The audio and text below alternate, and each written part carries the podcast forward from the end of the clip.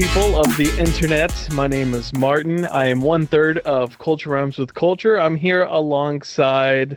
I don't. One of you can take it. I don't know. I'll go. Blake? I'm Megan. Oh, okay. Ah, no. Dang it. I'm Blake.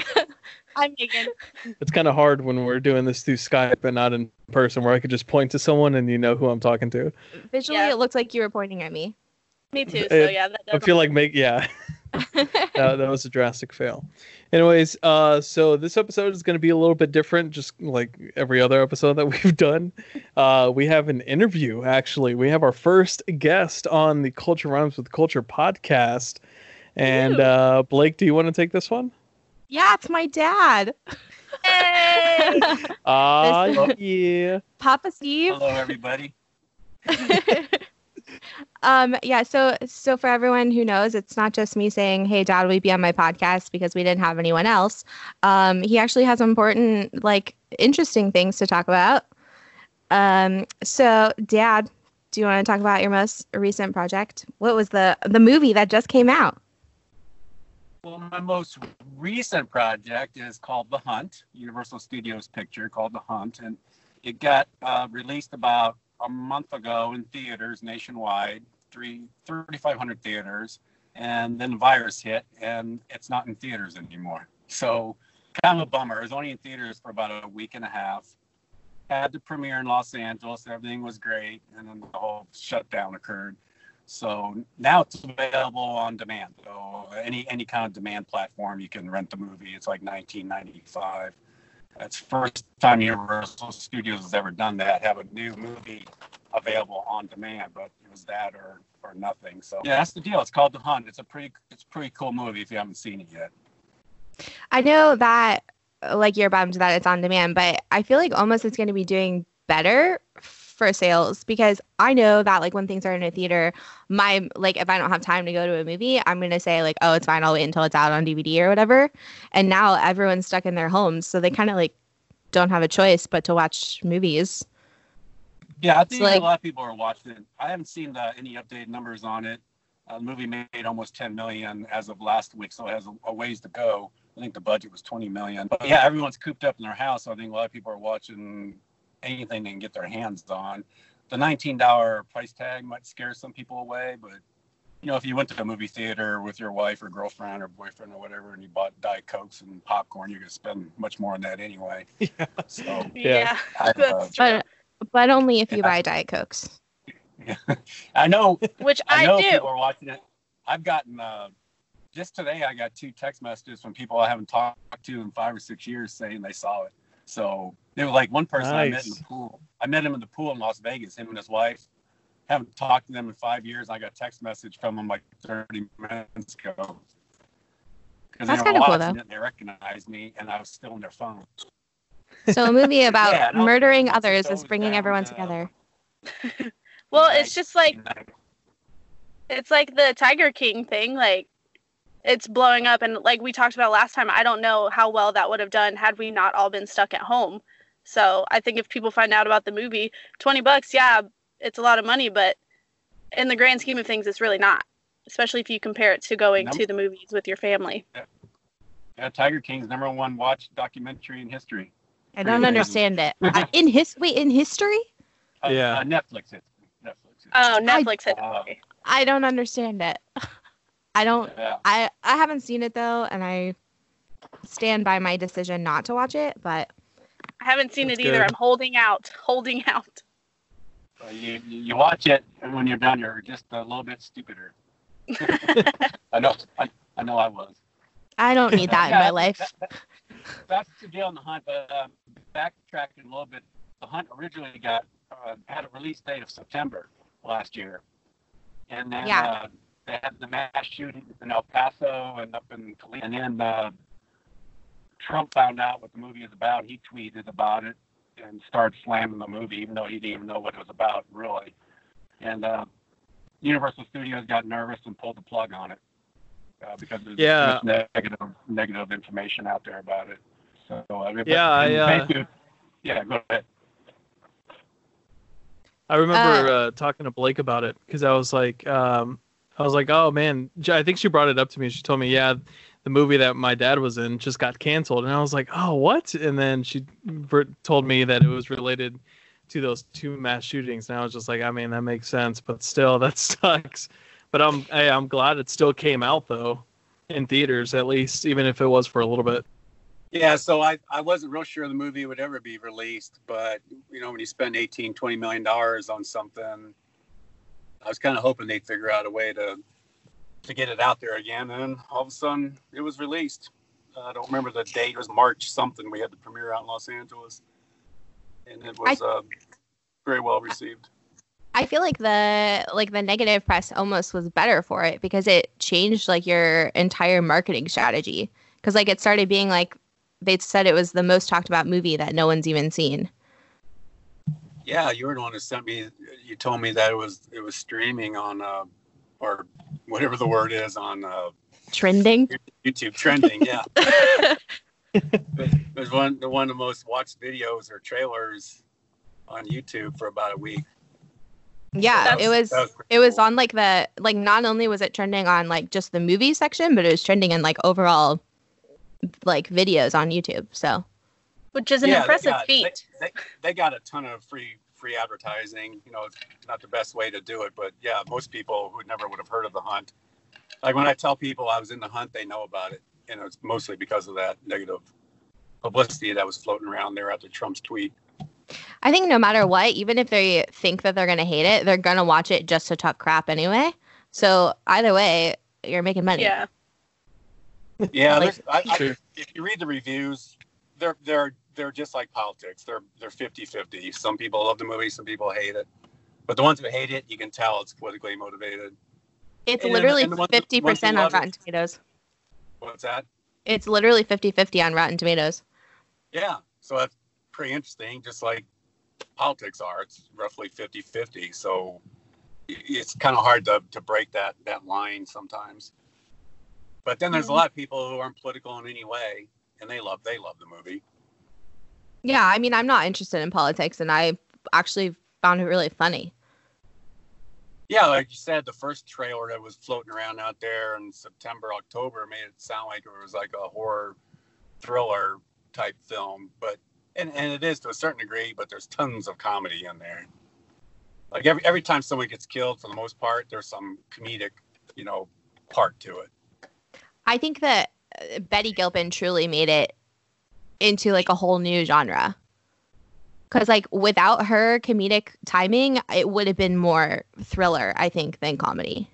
Yeah, most of that was improv too. Uh, you know, in my scene, final scene, without giving away too much, she kind of does. Spoiler. look She does this crazy look with her face, and I remember looking at her like, "What? What are you doing?" 'Cause That wasn't. That was in rehearsal. That was not in the script or in rehearsal, and she kind of freaked me out when she made that weird look in her face. But it, but it worked. But it worked. It was pretty awesome. Was Did they give you lot of- guys like? Oh, go ahead. No, you go ahead. I was just gonna say, did they give all of you guys like room to improvise, or did she just do it because she's like, I do what I want? Uh, the, the upper level actors got room to improvise. When you're someone like me who's just lucky to be there, I stick exactly to the script. I didn't Yeah. change one word. That was like, I'm exactly my happy to be question. here. Oh, was it really?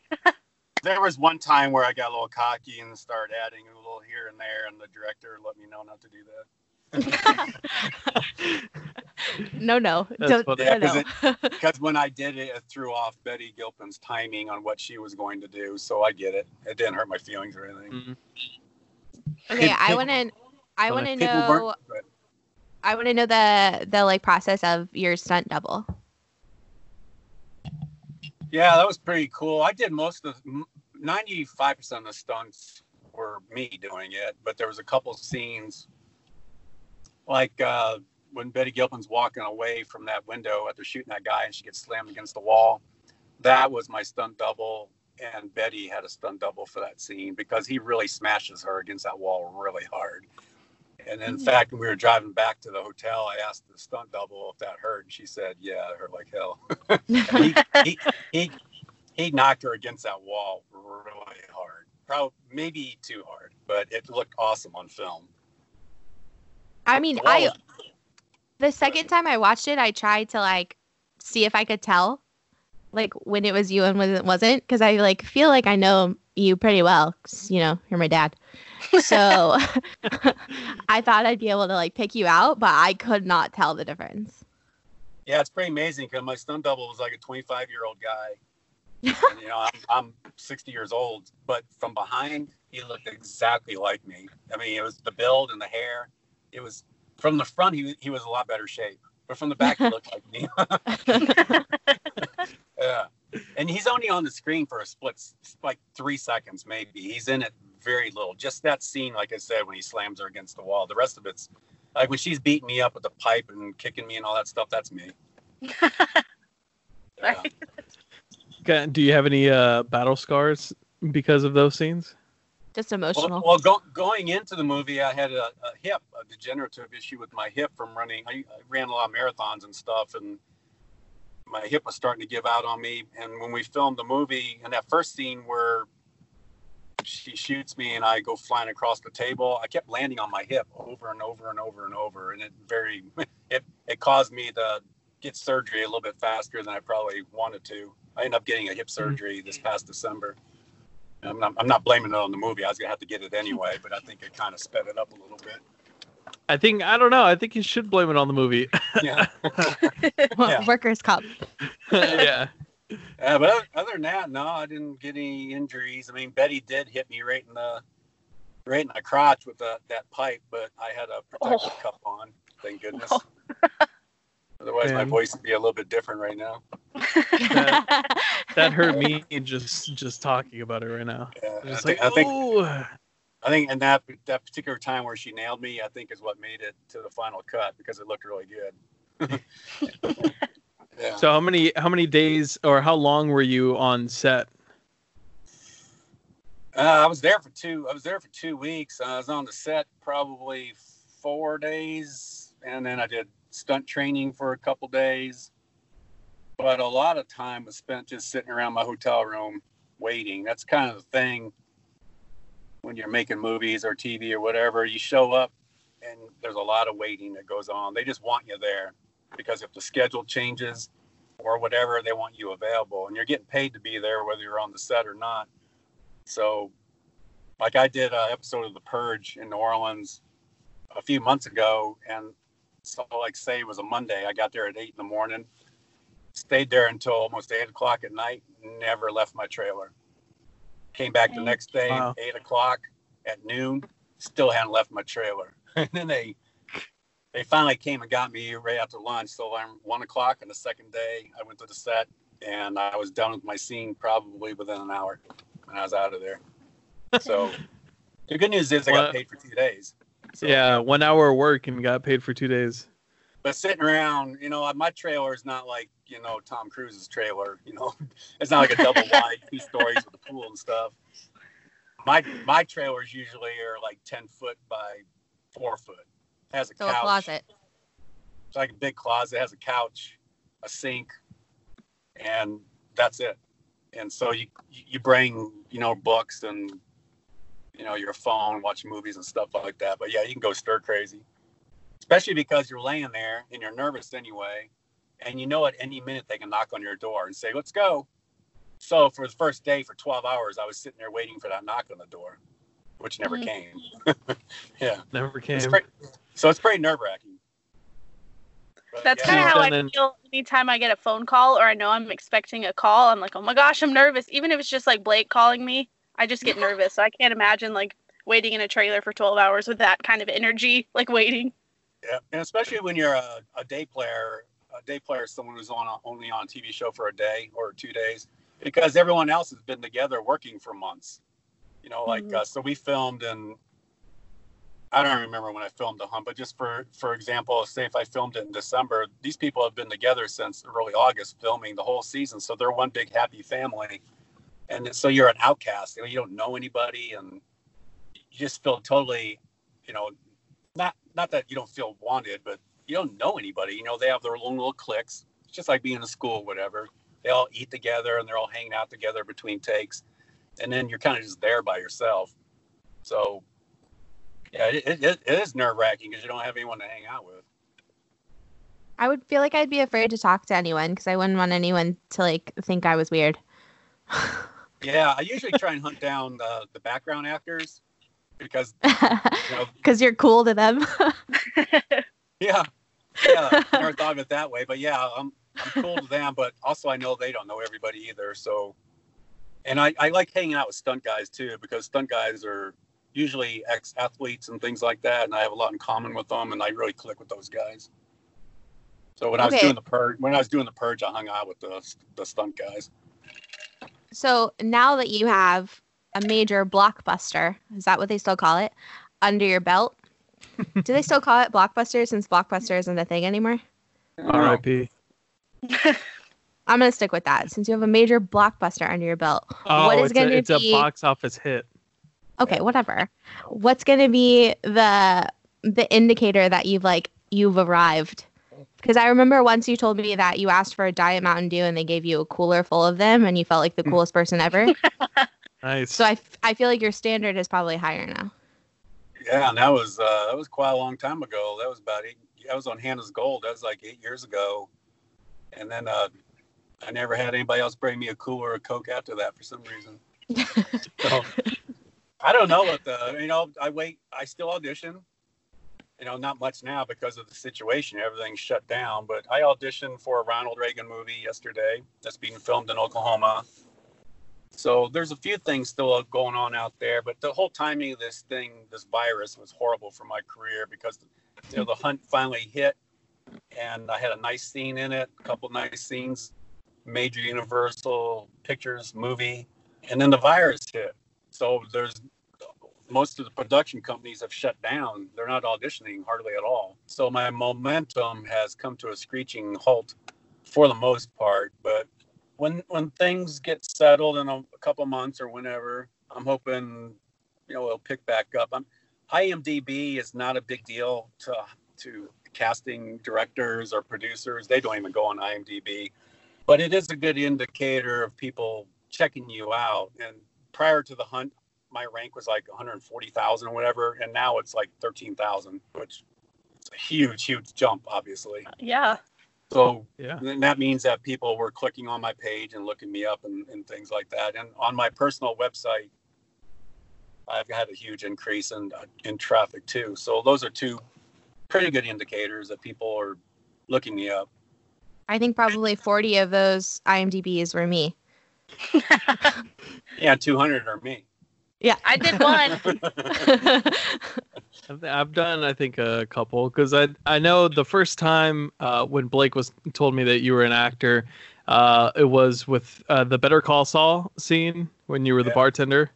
yeah, So I was remember with me we- when we watched it. Yeah, we had a little watch party at my apartment that night when that episode premiered, and we all watched it.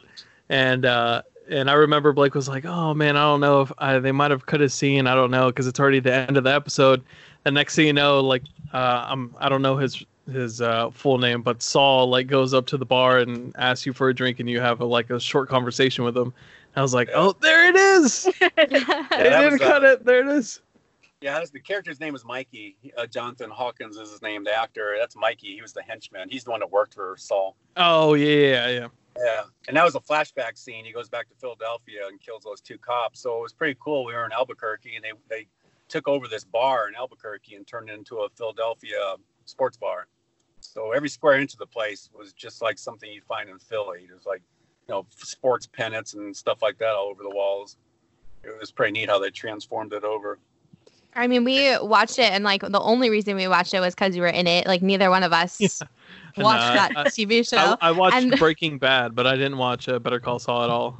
yeah, Yeah, and we watched like f- we watched like 45 minutes of the episode, and like it seemed like it was over. Like it seemed like the the episode was done, and I was like, oh my god, we just sat here for 45 minutes for him to not even be in it. like I was That's so only- upset. That's only happened to me one time, and that was American Crime. My whole scene, I had like three scenes in American Crime. I think it's on ABC. I don't remember what it was, but anyway, the the I had all these people watch it, and uh, the show started, and then the show ended, and I wasn't in it. and I started getting all these nasty, nasty text messages because all these people were forced to watch it, and I wasn't even in it. so it's kind of a lesson learned. I kind of don't tell too many people anymore. like when I was in the purge, I told people because I knew I they couldn't cut my scene out because it was pretty important. I knew there's no way they were gonna cut that out. But otherwise, you don't ever know. Well, you were on a show once that I didn't even know you were on, and like I think you were probably classified as an extra, but like you were like an important extra, I guess. Yeah, And, it's like- called a, it's called a featured extra. Yeah, I didn't. They didn't give me a line, but yeah, it was pretty. It was a pretty good scene. Yeah, Is but that- like I didn't I didn't even know you were in it and it just like and I was watching that show on my own. Like I actually enjoyed the show and then I was like, "Wait, what?" Like like I don't. Even, I had to do a double take. I don't remember the name of that. That was filmed in Las Colinas. I don't. It was about lawyers. You know, yeah, it, it I think it had the word blue in it. I don't Oh, blue remember. collar? No. Uh, No, I would remember if it was blue collar. It- I don't The know. It was, I do it was a remember, though. show. It was a show that just had like one season. I don't know, but I really liked Oh. it. And then guy- I the- literally was like, I did a double take because I was like, what? What? the bad the bad guy from Titanic was in it. Oh, Yeah. okay. Yeah. Oh, that guy. Yeah, he was he was the main the main character in that thing. And then And that was the shot in girl, Las Colinas. No, I forget his name. And then the girl from Napoleon Dynamite was in it too. The girl from- Deb? Oh yeah. The the nice girl, the nerdy girl. Yeah, I like your sleeves. Yeah. yeah. And it's, so there's a lot of other people in it if I just can't remember their names. But it only lasted like a half a half a season or something. I have no remember- skill in remembering actors' names. Yeah, me neither. I have no clue. Um, but I do remember another time where I I don't know how we got to the converse to the conversation or the topic, but I had I don't know maybe I had mentioned the fact that I had liked the show Leftovers on HBO, and uh, Blake was like, "Yeah, my dad was one of the sheriffs uh, when they moved down to Texas," and I was just like, "Whoa, wait, what?" and then we like had to do a little quick peek at at that, and she was telling me that you were only supposed to be on for like uh, I think an episode, and then they kept you on for the next season. No, that uh, so that was like at the beginning of the season I was on there, and then towards the end of the season, after they they went on hiatus, came back, and uh, one of the next episodes they brought me back again. So that was, Oh, okay. that, that was a, that was a nice surprise. And Justin Theroux, in during that time, he got that's when he got married to Jennifer Aniston. So when I when I met him the first time, he was just a normal guy like all of us, and then the next time we worked together, you know, he had a limo and everything. I don't think you could Oh. consider Justin Theroux before Jennifer Aniston still just a regular guy like the I, rest of I, us. I, didn't, I didn't know who he was. I wasn't familiar with him. Um, same. after- I didn't know either. But after that episode, like a few months later, you're going through the checkout counters, and you know how they are when Jennifer Aniston has anyone in her life. There he was, plastered everywhere at every check stand because he was the new guy. And then they got married and became even bigger. So yeah, he it changed him. I mean, he was still a great guy, but you could tell he was kind of jaded by the whole paparazzi thing being part of her her limelight. He was a lot more guarded the second time we filmed. But that was That's that, too that was funny. fun. That was a fun show. I was hoping to be brought back many more times, but they moved to Australia after Hmm. that. Oh yeah, that's right. That last season they moved to Australia. What a jump. Yeah, and the show got Yeah. really weird too. I, I stopped watching it. It got really complicated and weird. So It did, I'm- but I'm one of those people where I was like, I've I've gone this far. I have to just finish it. I uh, started it. I gotta finish it. That was shot in Austin or near Austin. Yeah, season two was. It was Yeah. first season was up in uh, New York, and then uh, then Austin, and then over Aus- to Australia. Australia, down under. Yeah, it I was just uh, keep moving south. that compound. that compound uh, where all the hippies lived and all those people. It was it was so realistic that when I came to shoot that first day, I thought it was an actual hippie compound that they were renting. It was unbelievable. It was so incredibly detailed. Like there were things like inside the trailers that had little little statues, little flowers where the camera would never even get to. They were that detailed. So that's I thought it was a real commune that we were filming in it. That's a, that's the thing when you're on these big budget things. Everybody has a job, and they, Yeah. they take it they take it real Take it to the serious- max. serious. Yeah. That's like when, know- when, when Blake brought up that thing about the girl bringing me a cooler Coke. That was her job. So I, I was looking around. She says, "Are you looking for something?" I said, "Yeah, I just wonder if there's like a Diet Coke or something around here." And boom, she went shooting off down the mountain and brought me back a cooler of Diet Coke. that, He's like, that'll get like- him for a while. and then like uh, same day, the sun was like beating down on us, and all of a sudden there's this girl behind me holding an umbrella over my head. I feel like an idiot, but that was her job. So I mean, when you think about it, Luke Perry was on that film, so like they all were trying to impress people. yeah, there's an example. Luke Perry had an RV. Had a giant RV that was part of his contract, and I was over there on my four by ten foot. But again, lucky to be Sorry. there. But at night we snuck in there. Did a little partying. while, while he was We- there, or No, he went. He it was near his home. We were filming uh, up in the mountains north of Hollywood area there, and he, he went home at night, and we we kind of hung out. We had the keys to the RV, so we would sneak in there and hang out a little bit. wow, You heard it here, what a, what a rebel. Yeah, breaking news. Yeah, yeah. That's super We got a little taste, a little taste of what it'd be like to be a Luke Perry kind of guy. He was an okay guy. Uh, he's a regular kind of guy. He drove this beat up station wagon, so you know the guy definitely had money to have a better car than that. So he, he wasn't, you know, like living large or anything like that. I mean, you have an RV. Yeah, yeah. an R an RV I paid seven thousand dollars for. So there's there's RVs and then there's what I got. but it's still an RV. That's true. I should have said I have an RV and leave it at that. yeah, exactly. You don't need to explain what it looks like. Or So the fact that you- you've run into many, many things. Yes, that's true. So you mentioned earlier that uh, when you're waiting around, you get nervous because you, you don't know when they're going to come to you. Do you do you have any sort of thing that you do in order to get rid of those nerves, or at least help bring it down just a bit? Vodka. I was about to say it's probably Uh, just like take a shot of liquor or something. My cup No. says vodka is just fun water. if I if I used alcohol as a as a thing to relax, I'd be so trashed by the time they finally came and got me, I wouldn't be able to do anything. no, I uh I actually leave my trailer a lot and walk. Uh, you know, talking about someone, everyone has a job on that set. When you're there, no matter who you are, even at my level, there's a person that's assigned to me, and uh, she has her eye on me all the time. She's like a assistant, assistant, assistant, assistant, a, a, a director. She's like a way down, way down the totem pole director who's in charge of someone like me. So every time I leave the trailer, her eyes are on me. Uh, not creepy or anything, but she knows where I'm at because if they need me, she needs to know where I'm at. So I would leave the I leave the trailer a lot, walk around a little bit, and, uh, With a shadow don't go- behind you. I don't go anywhere where she won't be able to know where I'm at. But other than that, I, I bring books sometimes. It, and depending on how much dialogue I have, usually I sit in the trailer and just do my dialogue over and over and over and over and over and over. So there's no chance of me not knowing my lines. On The Purge, I had like six lines. So I couldn't sit in my trailer and just say, uh, not six lines, I had six words. Oh, So I wasn't going to sit in my trailer and, you know, go crazy trying to remember six words. Yeah. Yeah. I feel like like I have seen more of your like earlier stuff than the most recent things, I think. And I catch myself quoting stuff sometimes and I realize that no one has any idea what I'm talking about. Do you do that? Qu- quoting things that I was in before. yeah. Mm, like do you Just, quote do you quote stuff you're in and you're like, oh you realize oh no one understands that reference at all? I don't really quote anything that I ever. Well, the only thing I ever kind of make fun of or quote is the Better Call Saul. Uh, when I talk, because he's going to Albuquerque, and I say tarantulas they got. That's a big minus in my book.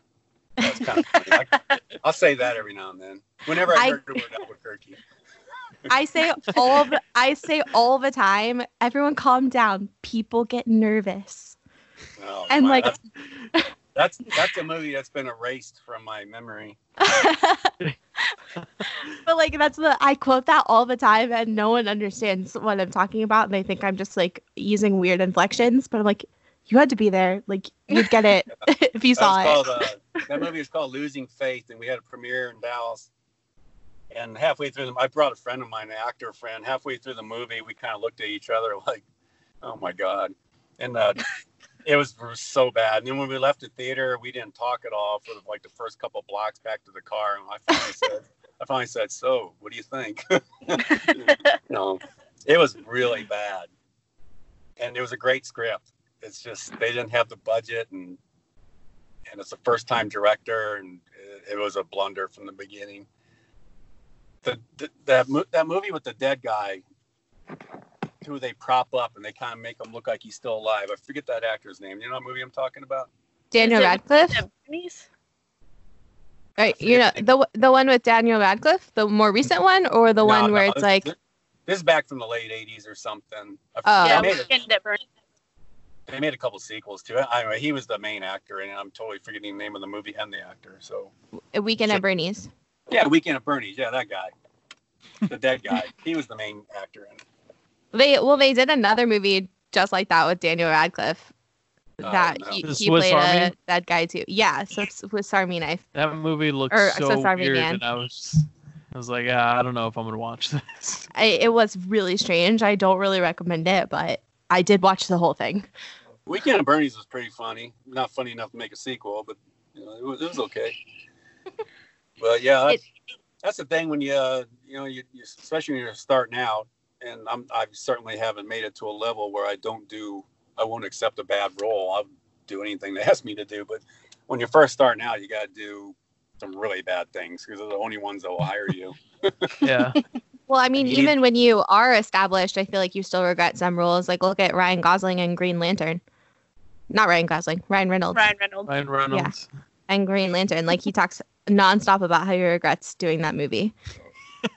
Yeah, but you know he. He regrets it, but he, you know, he probably made 15 million. I would like to have that kind of regret. Well, and he met his wife on Yeah. that movie, so and he Most of still the- Oh, regrets really? it. Yeah. most of the stuff I did starting out, I didn't get paid for at all. You know, and then some of some of them actually cost me. You know, because I had to buy a, a special jacket or stay in a hotel room on my own dime, things like that. When you're starting out, you just do whatever you have to do because you have to build a build a resume and get something to put on your reel. It's a hard it's a hard business to break into. I've, I've been doing it for 15 years, and you know, I, I still have a long way to go. So what What's would be your advice to somebody? Oh no, sorry, go Martin. No, mine's What? totally off topic, so you can you can ask yours. so, so was, what would be your advice to someone who's like trying to break into Well, the business? I give talks at uh, like my college up in Iowa. I'll, I'll speak to the theater students. My main advice to them is don't try and do it full time because, for the obvious reasons, the failure rate is so high. But if you have a full time job, something flexible, you can do it forever. But if you're depending on that income, uh, the odds are you're not going to make it. I mean, that's just a cruel fact. There's there's, there's just- hundred, there's hundreds of thousands of people out there trying to do this for a living, and you got to be a realist about it. So I have a Hmm. job that's very flexible, and they know that I do this.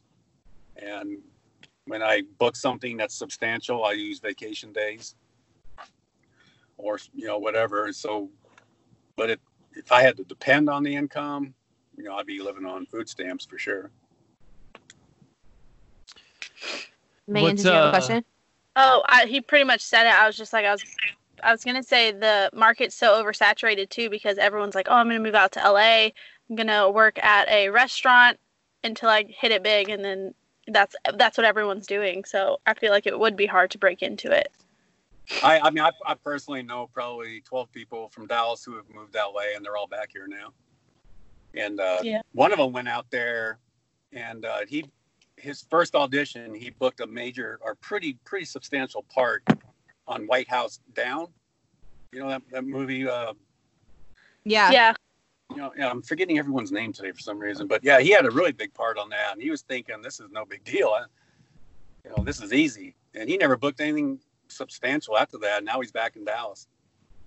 And this guy's a stud. He's like a real good looking guy, uh, professional baseball player for 10 years, great guy, had all the tools, everything you need. And that just shows how hard it is out there. It's just really hard to make it out there.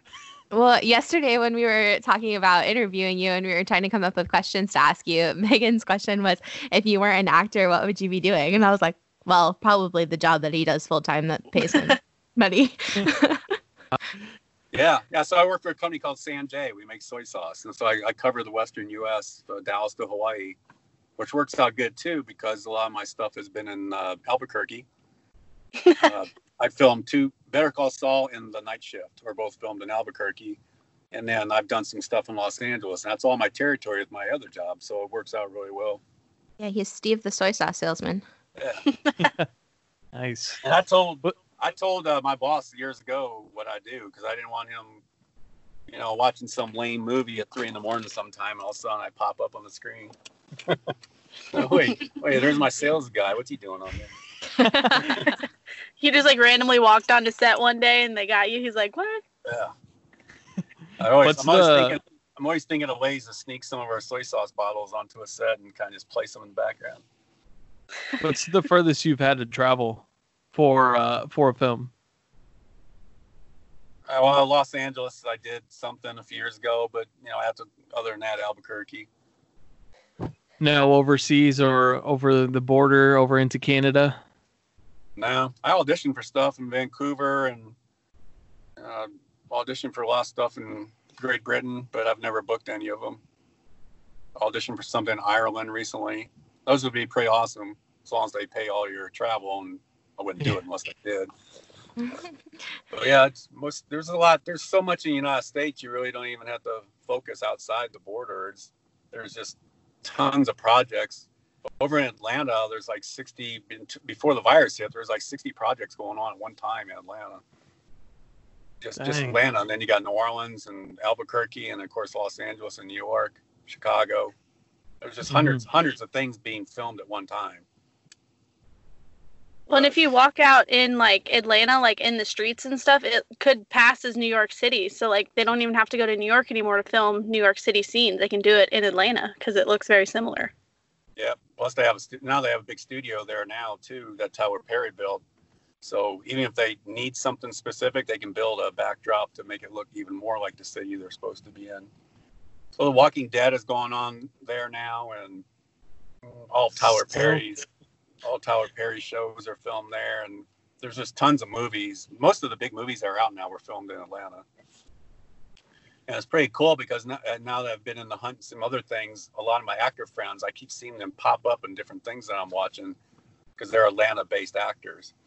Mm. They, they these guys do it full time. I'm the only one on that movie, The Hunt, who wasn't full time, as far as I know. You know, maybe they were all pretending like they were full time. They really weren't, but I think uh, for the most part, uh, there may have been one girl, one of the other girls that I'm training to hunt. I think she might be a waitress in LA, but I think the rest of them are pretty much full time. So I I, couldn't imagine doing that full time. Uh, if you do it for a lot of years and you have residual checks pouring in every month, it takes the pressure off. But I don't. I'm not in that, that situation. I mean, I'll get residual check. The lowest one I've ever had is for seven cents. Like they Wow. literally, they literally mailed me a check for seven cents. I'm like, this is crazy. You know, how much is a stamp nowadays? Thirty something cents. Yeah, I'm- it costs you more money to send it than it's worth. You could probably Yeah. buy a gumball. Yeah, that was. I mean, that was pretty funny. And then, uh, but these guys, uh, this one actor named Steve Coulter, I became good friends with. He works all the time. I can't imagine what his residuals are every month. You know, he could probably never work again and, and be okay. What a I'm not- life. I'm not in Yeah. that situation. So yeah, you just keep you just keep plugging away. And so when I talk to the college students, I that's my main thing is you know have a real job that's flexible. Uh, don't move to LA right away because there's a million people out there who look just like you. And uh, you, you know just dominate your local market first. You know if you're in Dallas or Atlanta or New Orleans, you know it's you know that's pretty easy to do. If you're living in some small town that doesn't have a big movie industry or TV industry, it's kind of hard to do that. But yeah, the typical advice is the rule your local market first, so you build up a resume and a reputation. Because you move to LA, number one, you're not going to get an agent. It, it could take you years to get an agent. and you can't get a good audition without an agent. So, you know, these these people go out there and they they can't get an agent. They get frustrated and they end up moving back home when their money runs out. Even even me at at my modest level, I have a pretty good resume and a nice reel now. I if I moved to LA tomorrow, I probably would would flounder because they don't know who I am. Mhm. It's all about it's all about relationships. You have to do a ton of workshops, casting director workshops where they get to know you and everything. Otherwise, I'm just a name, and there's a whole bunch of people out there competing for the same role. They'll get as many as three thousand people submitted for one role. So when you book when you book something, it's like winning the lotto, and I I definitely don't take it for granted, especially that role in the hunt. There's a lot of A minus B plus type actors in LA who would have loved to play that part, and I was so fortunate because when I went to that audition, the director Craig Zobel, he also had directed The Leftovers. So he Hmm. knew me from The Leftovers. He didn't direct my episodes, but he knew I was on The Leftovers. So I had an immediate connection with them. And without that, I don't know if I would have gotten it. It's truly all about who you know. Yeah. The Yeah, network. the- you, you have to have the talent once you get in front of them. But yeah, knowing them, sometimes you have to know them to get in front of them. That's I mean, a- that's So- how that's how I got my job is just knowing the right people. and that's how I got my job. Yep. he knew me, so you're welcome. yep. And as you start, and as you start working with more and more actors and bigger name actors, and become friendly with them, they'll remember you as they go on to other projects. That's why when you watch movies, you'll see a lot of actors in it who were together in other films because they became friends and they liked working with each other. I think Adam, Adam Sandler is the biggest example of that. All of his best friends are in these movies. Oh, and David Spade. Yep, they're in all his movies, and you can Yeah. tell he's having a. It's like they're having a blast. Yeah. You know what I mean? The, I, mov- the I movie, think that's why I like Grown Ups so much. the movie may Oh, yeah. suck. Yeah. and there's a good example. The movie may suck, but they just have so much fun filming it that it's a likable movie to watch. So how much longer uh, do you think you're gonna do this for? I'll do it forever. That's the thing with acting. You know, they acting is it portrays real life, and in real life, you have everything from babies to hundred year old men. So they're always going to need whatever age you are. They'll need you. I dabbled in this when I was in my twenties, late twenties, and there's you know thousands of people look just like me. And then as years went on, you know, people dropped out and got real jobs and gave up the dream, as I did too. I quit from age 28 until I was 45. I didn't pursue this. And then when I was 45, I picked it up again and did it the right way. I took classes, did some uh, workshops. I did a stand up, not a comedy thing, but I did like a skit in front of a live audience on Lower Greenville, a place called Ozark Grill, Ozarko Grill. And there was an agent in the audience, and she signed me. And so I've been with her for 15 years. Oh, cool. Nice. I actually Yeah. really like that restaurant. Yeah, I think it's I still Like go, there. right- I go I go there a lot. Yeah, You should do used to have- karaoke, Blake. yeah, I They used should. to have live shows in the back room there. I don't know if they still do that or not. Uh, I don't know. Back I Uh, go yeah, there, I go there for sure. the food. Yeah, this is a long. That was a long time ago. It was 15 years ago. So who knows now? But yeah, that's so that's that's what I've been doing. So I've been doing it for 15 years now. I'll be uh, I started when I was 45. I'll be 60 this this year. So I didn't Yeah, I- realize that I was 10 when you started. yeah, it's too much math for me, but yeah, right. yeah, I know you don't even probably Yeah. uh, know remember that I'm 25, but You know that guy in the cocoon, the and he was in the firm. Uh, can't remember his name. He had the round glasses and he's bald and had big belly. You know the you know those movies, The Firm, or I don't no. think so. I'm gonna look it up though. yeah. You, if I remember the guy's name or showed you his picture, you know who he is. He ended up being a big time character actor. He didn't start until he was 50 years old, and then he ended up being in everything. Well, wasn't you- it like Robert Downey Jr. that didn't? He was the one that like went to jail for a while, right? And then Yeah. Got his life together afterwards. he's and Iron Man. Now look at him. yeah. Yeah, he's very res- resilient. There's a lot of stories of people like him who imploded and then came back. but for every one of those stories, there's a bunch of other stories where they didn't bounce back. It's a the industry will chew you up if you take it too serious. In the early days, if I didn't book a role, I just beat myself up like, what could I have done better? And then as time goes on, you realize it's it's just a numbers game. It's not always who's the best. It's you could be too tall, too short, too thin, too fat, too good looking, too ugly. There's you don't ever know. It's when the person writes the script, whoever it is, the screenwriter or the director, when they're writing a character, they have an image in their mind of what this person looks like. And so when you come in and audition, they kind of hope or they expect and hope that you'll look like the person in their mind. And so you can only do what you can do. You know, you walk in, you look like yourself. You can't change that. You don't know what they're looking for. But I mean, I, there's been times I've auditioned for things that uh, the the breakdown said, you know, white male, in, you know, fit, you know, marine looking type person, and then I don't book it, and then the show comes out, and there's like a you know like a Chinese guy playing my role. I'm like, what the hell happened there? Their vision changed. Oh, Yeah, well, I mean, I, I read with you for when you're auditioning, and uh, like the last time I did it with you, you were it was like a 70 year old swarmy fat guy who like hits on his employees. yeah, those are the ones gonna hurt your feelings because you're like reading the breakdown and it says something like that, and I'm like, okay, they looked at my headshot and I fit what they're looking for. You're Yeah, like, I've first of all, lot- I've- rude. I've had a lot of them like that.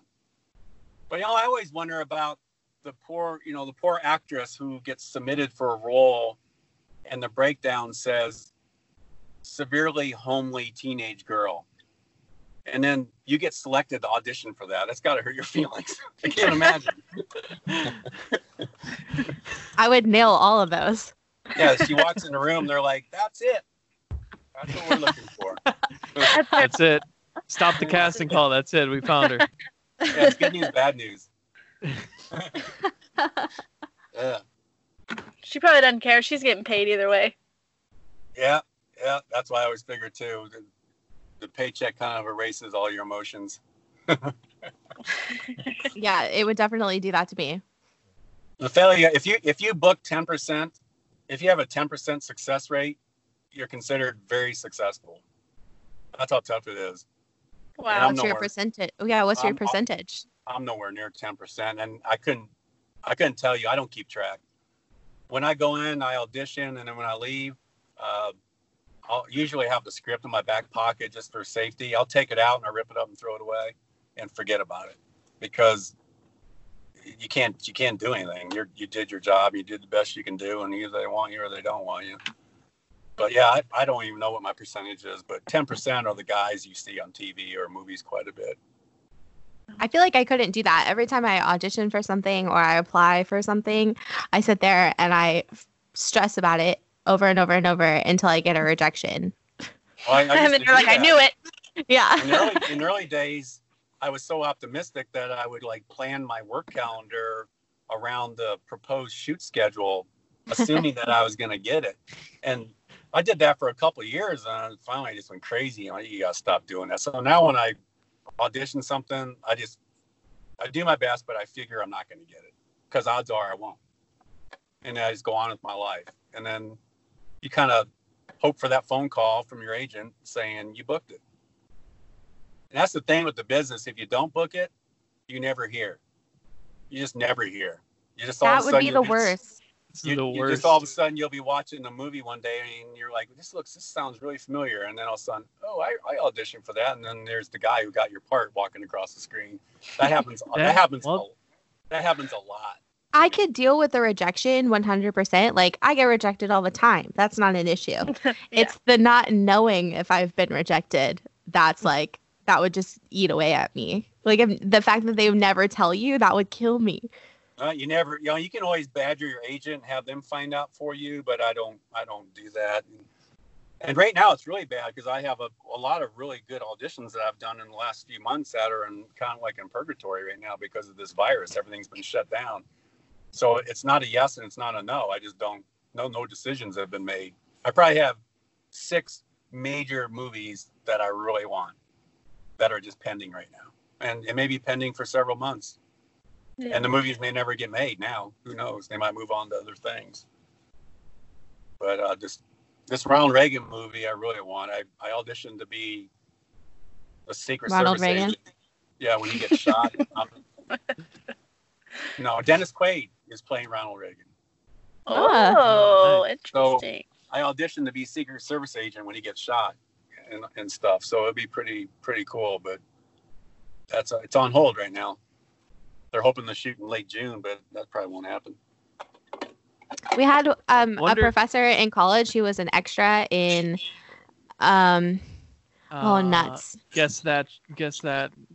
Uh, No, he was, was, on the old he was game on show the that. no, he that was on the just Price is Right. again. Yeah, he was on the Price is Right, but he was also an extra on some movie with Gerard Butler, and he was so proud of it Oh. that like he like showed us his clip where you can see like the side of his nose for about ten point seven milliseconds, He's like, and he hey, was that's so me. proud of it. yeah. so like I I, feel like if I- I, was ever in anything, I'd be like, hey, want to see me on TV?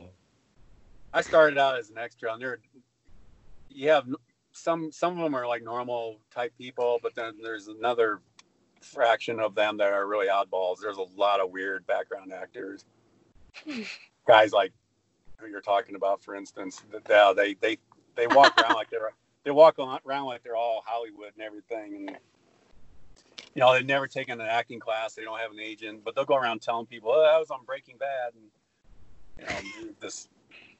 I kind of just ignore them. But- yeah, Martin, I but sent mo- him that clip of him on um, The Price is Right, and he was like, "Is that really him, or is he acting?" I was like, "Nope, that's him. That sadly, that's him. Yep, that's Yep. his personality. Yep. Just a really excited fella." Yeah, and he had, and he had to mention your college. That's the bad thing. Yeah. That's too funny. You're like, oh no. yeah. Luckily, he was he was talking so fast that they probably didn't understand what school he was saying. I know Wayne Brady had to get him to repeat himself like seven times. Yeah, he was acting really goofy. He was just Uh, really, that's not he really acting. amped up. Yeah, no, that's just his personality. He was personality. behaving very goofy. Yeah. we per- we when we were in um that cover band in college we were performed for one of his classes his like history of rock and roll class and he took over our set and took one of the guitars away from our guitar player and started he was like do you guys know twist and shout? And we're like i mean no. And he was like okay i got it. Just follow along. And he just started playing piano and or, or playing guitar and started singing the song. And we were like okay. And we just kind of all like picked up an instrument and like figured it out. We were like all right. And like his class like literally every single cell phone was out and filming him. I feel like he probably blew up on social media that day of Great. the twist and shout professor so much energy in one little man Yeah, Oh, nothing wrong with energy. You just have to channel it the right way. well Well, do you guys have any final questions i feel like we've kept you longer than we anticipated dad I have one. Yep. Who is your favorite child and why is it Blake? Blake, because she asked me to be on this show. yes Ah, yeah. Ah, Suck it, Blake siblings. Brothers. Playing rugby. Pff, that's nothing. Yeah.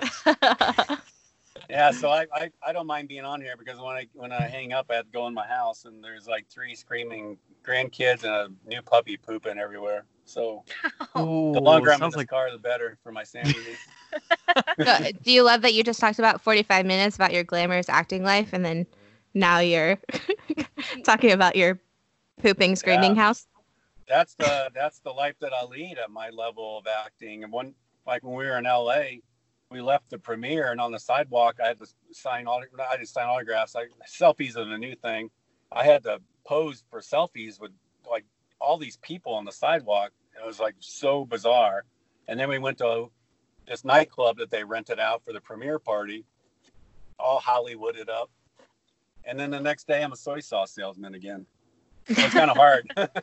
you go from the the high highs to the lows. Not not that it's low being a soy sauce salesman, but you know what I'm saying. You you have mm-hmm. people stopping you on the street to take pictures with you, and then the next day you're just another another guy.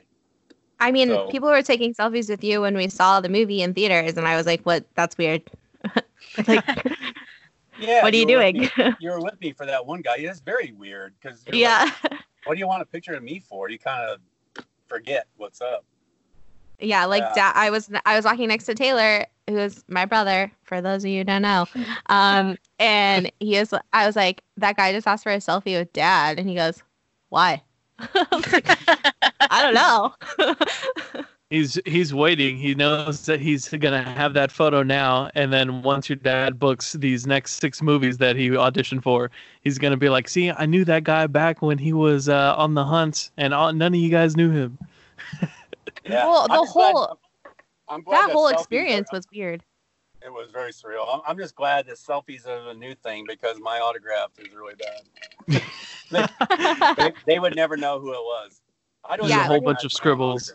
Autograph. well, in, in grade school, like you know how you had to get your like progress reports signed or like you know something like that. And I, if I Yeah. forgot, if I forgot to get them signed, I'd call my mom and I'd say, "Hey, can I have your permission to like sign this?" And she's she would say, "Yeah, sign your dad's," because there's no way that I could do my mom's because it's so beautiful and curly and pretty. and then my dad's like, "S," and then It looks like it looks like a monkey. Yep. Looks like a monkey. Looks like you gave a crayon to a monkey.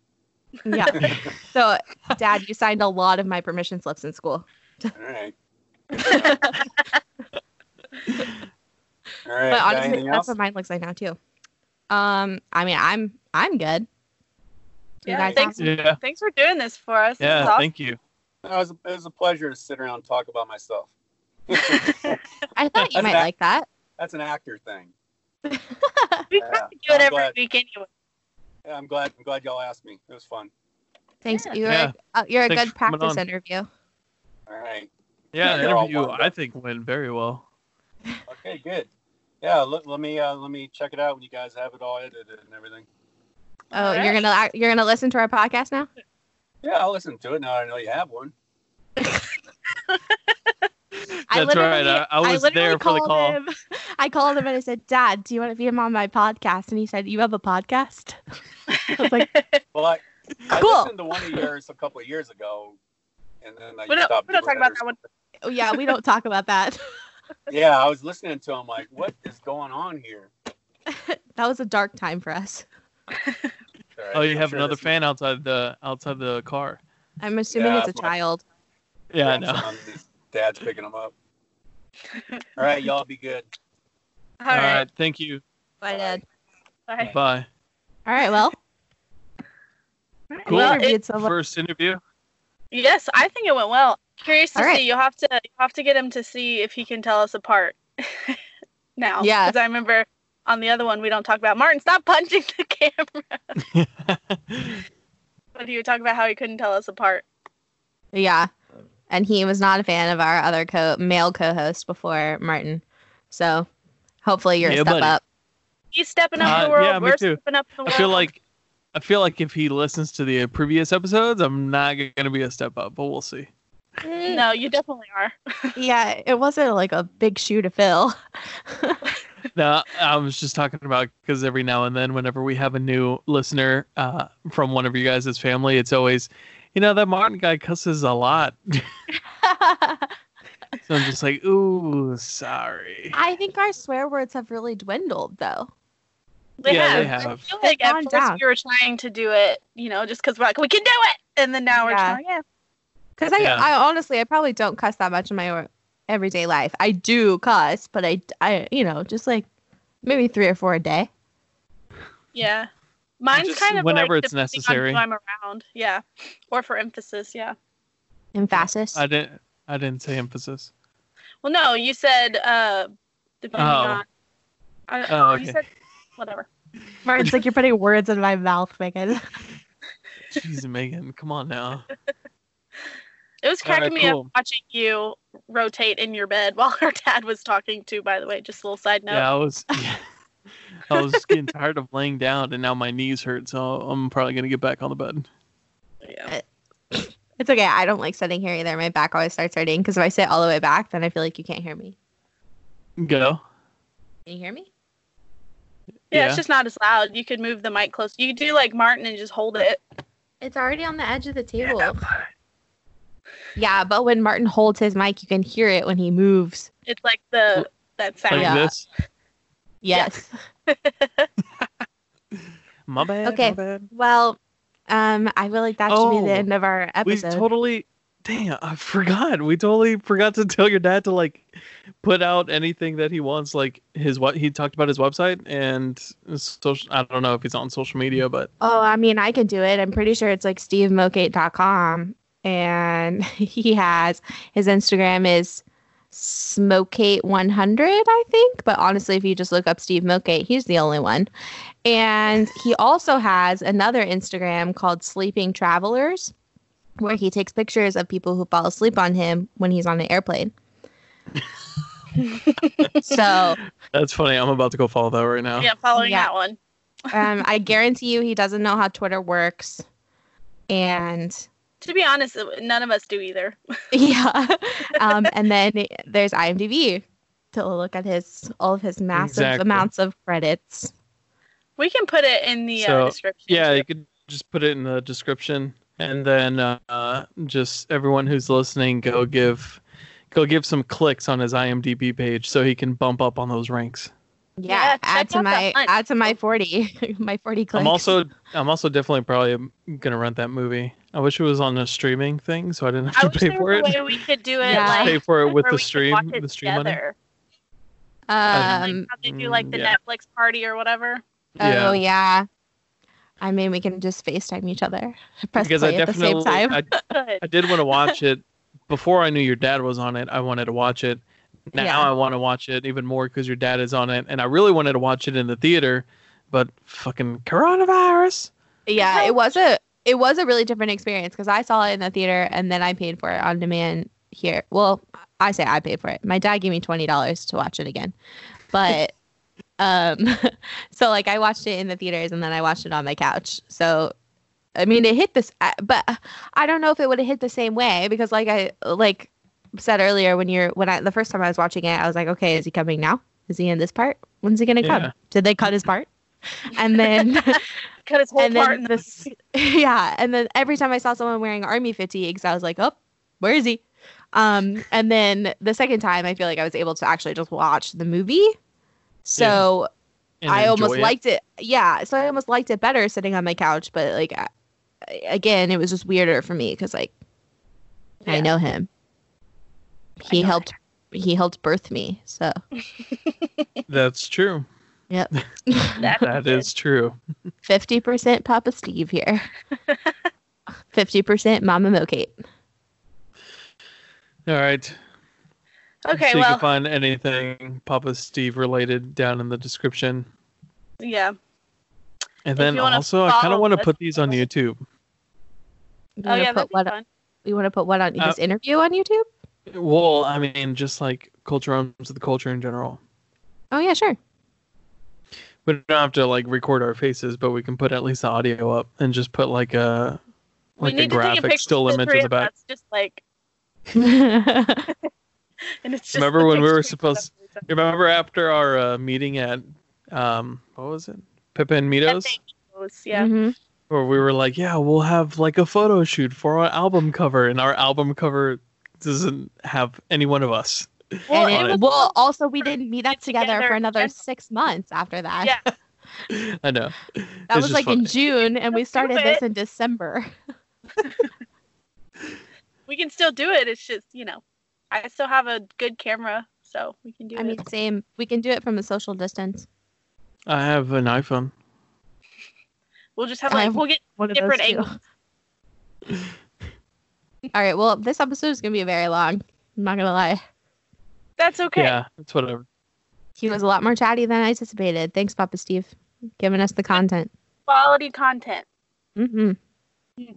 But if you want to follow us on Instagram or Twitter, it is CRWC Podcast. And if you want Yeah, to send buddy. us an email, CRWC Podcast at gmail.com. If you want to Yeah, tell us tell us how much you love Papa Steve, send us an email.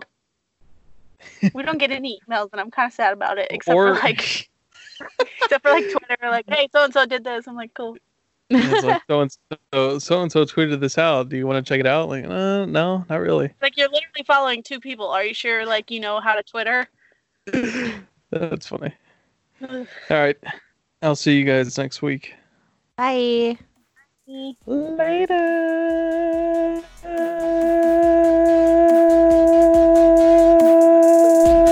I'm just going to stop it. Dang it.